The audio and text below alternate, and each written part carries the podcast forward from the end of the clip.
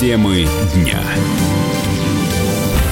Вы слушаете радио «Комсомольская правда» в студии Игорь Измайлов. Суды смогут обращать в доход Российской Федерации имущество не только чиновников и их родственников, но и друзей или знакомых обвиняемых, если они не смогут подтвердить его имущество законное приобретение. Бывший мэр Екатеринбурга Евгений Ройзман рассказал, что не знает коррупционеров, которые бы записывали свое имущество на родственников.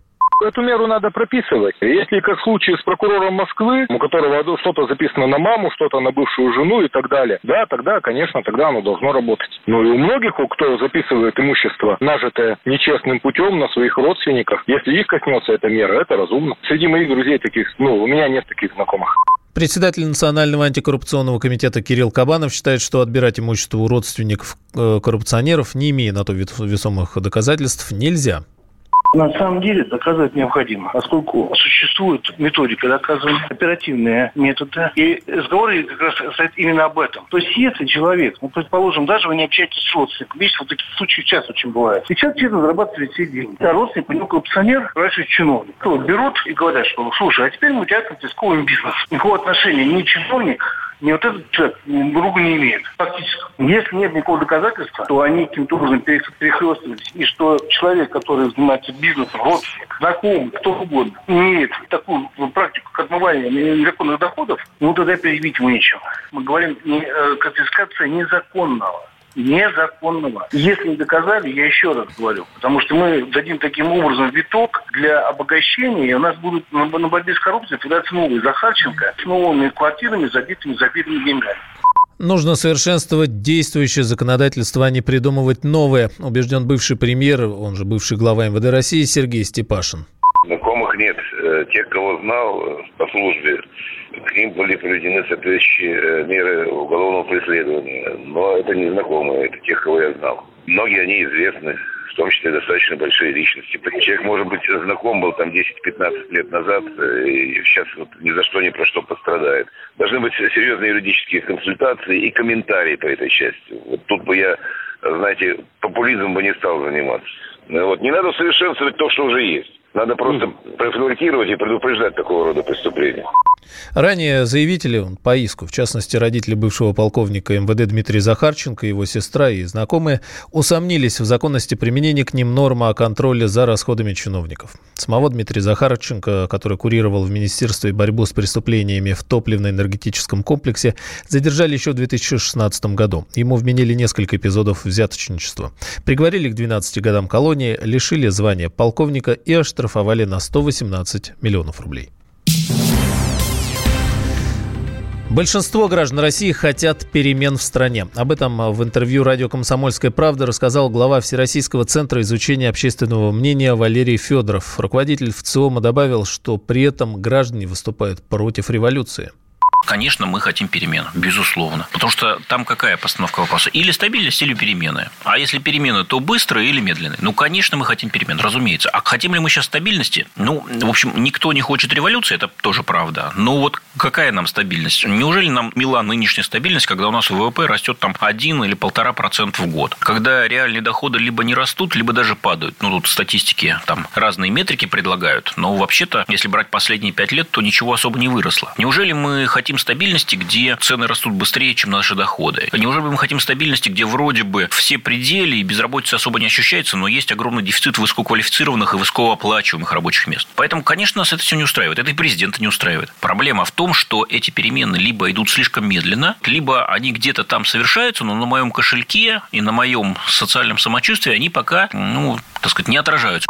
Ну и еще один интересующих многие вопрос. Валерий Федоров отметил, что в современном мире невозможно приукрашивать цифры в исследованиях. Э, тем временем ВЦИОМ сегодня назвал главные страхи наших сограждан. По данным опроса, больше всего граждане боятся несправедливости. Так ответили 68% респондентов. 63% опрошенных испуганы снижением доходов. Еще 58%. Назвали главным страхом плохую медицину. Как показывает общая динамика, тревога в стране снижается. Московские таксисты предупредили о новых акциях протеста против агрегаторов. Водители начнут забастовку в начале декабря и надеются, что их поддержат коллеги из других регионов. Об этом рассказал председатель общественного движения «Форум такси» Олег Амосов Ситуация в такси плачевная уже давно. Пассажиры, боюсь, э, сейчас Яндекс уже разработал систему противодействия э, таким акциям. Это показало, протест недавно был, два дня продолжался в городе Электростале. Повышающих коэффициентов не было, но пассажиру предлагалось, так как машин в городе не было, потому что они бастовали, но ничего пассажирам не сообщалось, но предлагалось сделать заказ, так как э, только по карте якобы машин поедет издалека. Основные требования были экономические, к ним пытались привязать политику, да, то есть э, сейчас очень активно всем объясняем, что никакой политики, ни в коем случае. Честно могу сказать, э, вылезли какие-то экстремистские силы, явно не таксисты, которые начали нагнетать и хотели просто воспользоваться этой ситуацией. А основные требования экономические слишком завышенной комиссии агрегаторов. В данный момент агрегатор берет от 25 до 35 процентов от стоимости заказа. При этом, в принципе, перевозкой-то занимается сам водитель. Ну вот крупная забастовка таксистов пока продолжается в Тюмени. Водители приехали на парковку возле одного из торговых центров и требуют, чтобы агрегатор повысил стоимость перевозок. В России хотят сократить период использования шипованной резины. Это предложение специалистов госкомпании «Автодор». Они провели какие-то свои исследования. По данным экспертов организации, 90% ущерба российские дороги получают именно зимой. Особенно страдают трассы с разрешенной скоростью более 70 км в час. Чтобы уменьшить износ покрытия в Центральной России, специалисты предлагают сократить срок эксплуатации шипованных шин до 188 дней. Главное посчитать правильно. Сейчас же ездить на шипах разрешено 273 дня дня, то есть с начала сентября по конец мая. Автоэксперт Сергей Асланян отмечает, что невозможно сделать универсальный закон на всю страну зима в Москве, а все законы у нас пишутся под Москву, она не эквивалентна зиме в Краснодаре и не похожа на зиму в Новосибирске. И поэтому, когда будет единый закон на всех, и государство четко скажет, ребята, вам нужно в течение зимы отъездить на шипованной резине три месяца, две недели, 5 дней и 8 часов, то в Сусумане к этому отнесутся без понимания, потому что это самый разгар зимы. А в Краснодаре, да, скажут большое спасибо, наконец-то мы можем по нашему летнему асфальту перестать цокать вашими законодательными шипами. Мы сами не разберемся. У нас законодатель – это очень внимательные люди, и, конечно же, такие важные вопросы, как сколько дней, недель, часов или минут использовать шипованную либо не шипованную резину, мимо них пройти не могут, и они должны это оформить законодательно. За езду на шипованной резине вне установленного периода эксперты рекомендовали ввести, конечно же, штраф. Также они хотят ограничить на всех дорогах России зимой скорость в максимум 70 км в час. Повышать градус в пивной продукции не стоит, чтобы напитки не начали конкурировать с винодельческой продукцией. Такое мнение выразил глава Центра исследований Федерального и регионального рынков алкоголя Вадим Дробис. Он отметил, что в последние годы Россия считается пивной страной. Люди сознательно перешли к употреблению более легких спиртных напитков.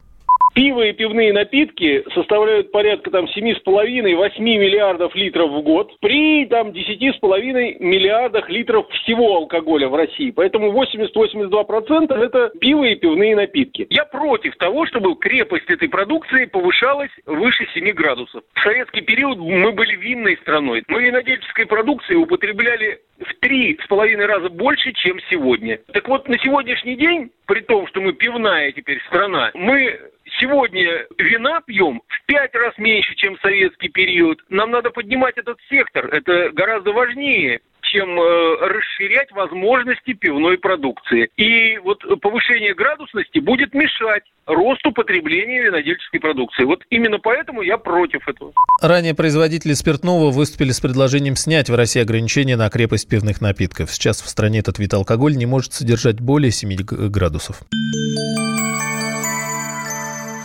Наша радиостанция объявила уже четвертую по счету премию «Клиника года». В конкурсе, проверенном времени и профессиональным сообществом, участвуют лучшие медицинские учреждения страны. Заявите и вы о себе, и о своей клинике. Рецепт простой. Наберите в поисковике «Клиника года», узнайте подробности, и премия ждет вас.